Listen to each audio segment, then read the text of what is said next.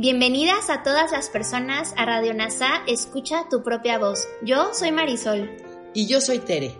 En Radio NASA le hablamos a todas las personas, no a hombres o mujeres. Te acompañaremos en las lecciones y oraciones de un curso de milagros. Compartiremos reflexiones y entrevistas para aprender juntos sobre NASA y un curso de milagros. Gracias por acompañarnos.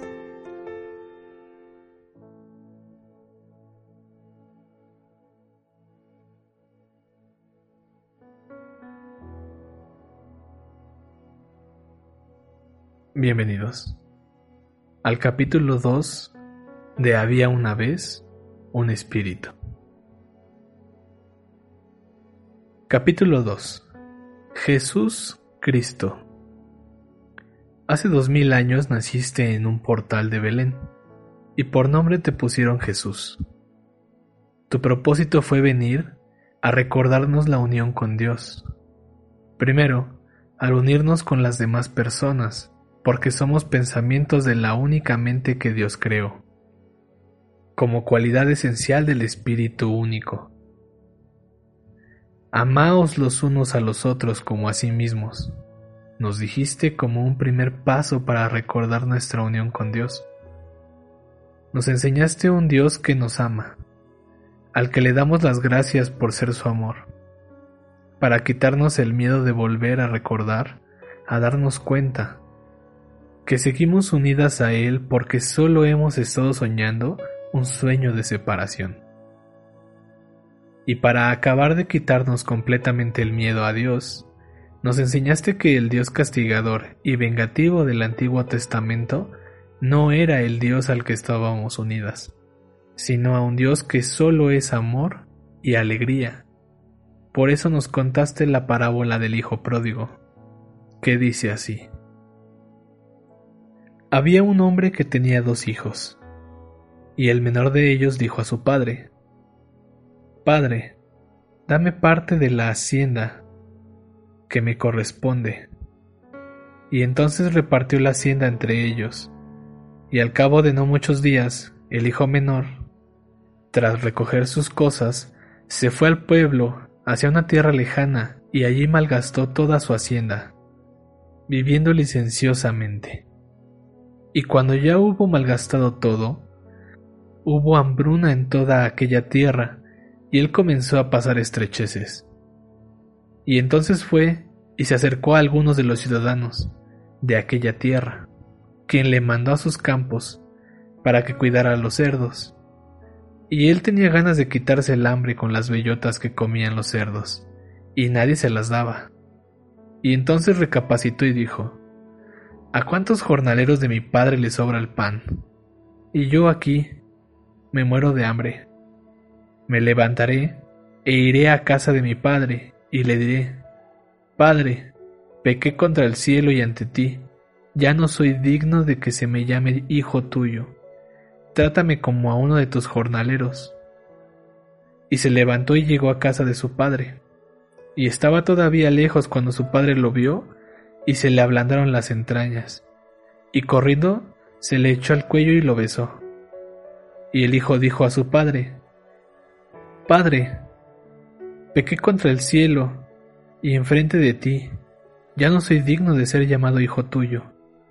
Pero el padre dijo a sus criados, Pronto, traigan la mejor ropa, y vístanlo con ella, y póngale un anillo en la mano y calzado en los pies y traigan al novillo que ha sido cebado, y degüéllenlo, y comamos y regocijémonos, porque este hijo mío estaba muerto y revivió, estaba perdido y ha sido encontrado. Y comenzaron a hacer el festín. Pero el hijo mayor estaba en el campo, y cuando regresó a su casa, oyó el concierto y los coros, y llamando a uno de los criados, le preguntó qué significaba eso. Y él le dijo, Ha llegado tu hermano, y tu padre ha matado el novillo cebado porque regresó sano. Y el hijo mayor se enojó, y no quería entrar y su padre, que salió, le suplicaba que lo hiciera. Pero él dijo a su padre, Mira, hace tantos años que te sirvo, y jamás transgredí tus órdenes, y a mí nunca me diste un cabrito para solazarme con mis amigos. En tanto que para este hijo tuyo, que despilfarró tu hacienda con prostitutas, en cuanto ha llegado, ha sacrificado para él un ovillo cebado. Y el padre le dijo, Hijo, tú siempre estás conmigo y todo lo mío es tuyo. Pero era necesario hacer una fiesta y regocijarnos porque este hermano tuyo estaba muerto y ha revivido, se había perdido y fue encontrado. Nuestro propio ego es el que nos separa de Dios. Este nos convence de que merecemos un castigo y debemos castigarnos nosotras mismas para así evitar que Dios nos castigue. Pero tú llegaste a enseñarnos que eso es mentira. Dios nos está esperando con los brazos abiertos, a nosotros que somos sus hijos pródigos. Luego empezaste a hacer milagros. Cambiaste la percepción de estar ciega por otra en la que puedo ver, la de ser paralítica por la de caminar de nuevo. Cambiaste mi percepción de estar poseída por demonios, que es la posesión del ego, por la de ser guiada por el Espíritu Santo, la de estar muerta por la de estar viva, como cuando oraste. Jesús levantó los ojos a las alturas y dijo, Padre, gracias por haberme oído. Yo sé que siempre me oyes, pero lo digo por la gente que está a mi alrededor, para que crean que tú me has enviado. Y después de decir esto, gritó con gran voz, Lázaro, sal afuera.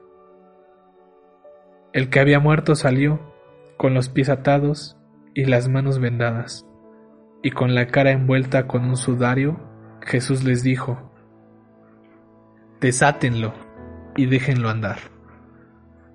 Incluso nos mostraste, Nasa, curarte tú, en el Evangelio de la mujer que tocó tu túnica, pues ella se curó a sí misma creyendo y orando.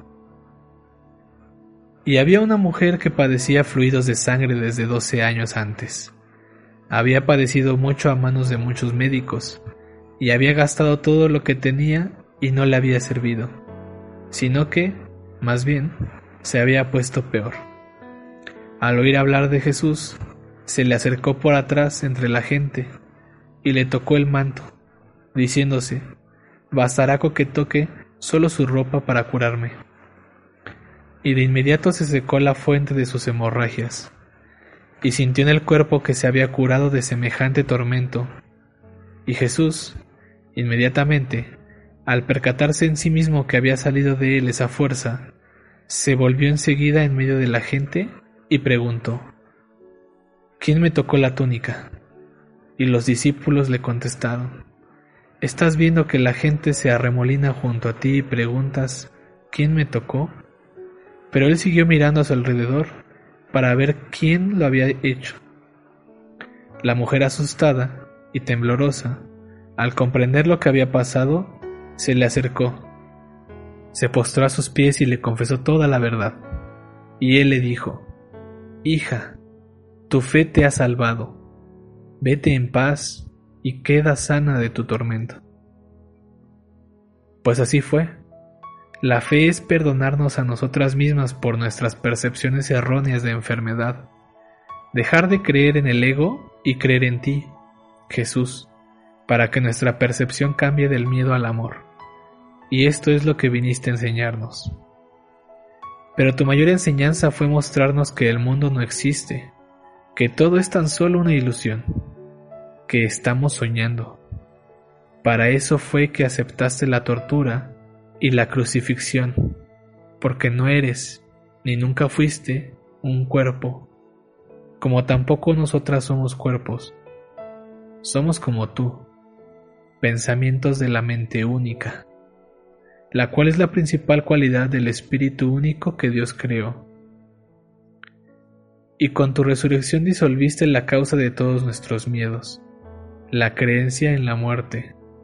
No hay muerte. El Espíritu y su cualidad principal, la mente, son eternos. Tú no crees en el sacrificio, ni en el nacimiento, ni en los pecados, ni en la culpa, mucho menos en el castigo o en el infierno. Todas esas son creencias de nuestros egos que nos causan sueños de miedo. Nos enseñaste el verdadero perdón, darnos cuenta de que todo lo que pasa en el mundo, incluso en el universo, es solo una ilusión que se disuelve al darnos cuenta de que no es real. Nos enseñaste que el verdadero perdón es perdonarnos a nosotras mismas por haber creado esas ilusiones que nos dieron miedo, esos sueños de miedo que nos hicieron sufrir. Para que no tengamos sueños de miedo, tú nos dejaste al Espíritu Santo, pero nosotras no lo escuchamos. Preferimos escuchar al ego y seguir soñando que estamos separadas de Dios. Finalmente, como no hemos acabado de entender tus enseñanzas y seguimos soñando que nos separamos de Dios y que Él nos va a castigar, nos ofreciste un curso de milagros para que volvamos a recordar la paz de Dios, uniendo nuestras mentes unas con otras, porque la verdad es que todos somos la misma mente y todos vamos por el mismo camino. Gracias, muchas gracias. Soy agradecimiento. Ahora te invito a hacer una breve meditación. Respira. Pon tu espalda recta. Fíjate en tu exhalación. Y cada que venga un pensamiento, en silencio di para ti misma. Pensamiento. Y quédate así unos segundos.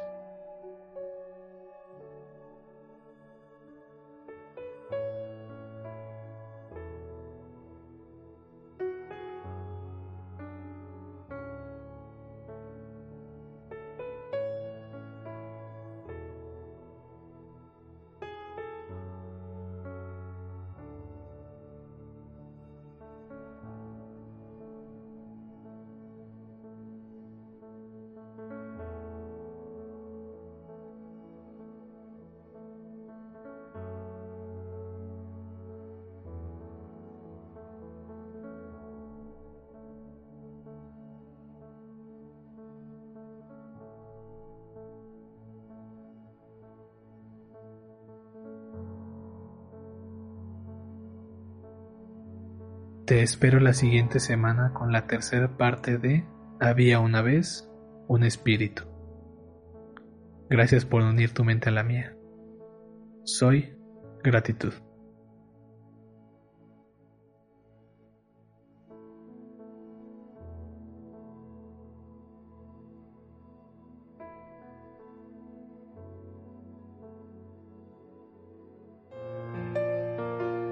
Gracias por unirte a Radio NASA. Escucha tu propia voz. Te esperamos en la siguiente transmisión. Búscanos en Instagram y Facebook como arroba NASA Curarte Tú. También encuéntranos en Telegram y YouTube. Suscríbete a este espacio y escucha, tu, propia voz.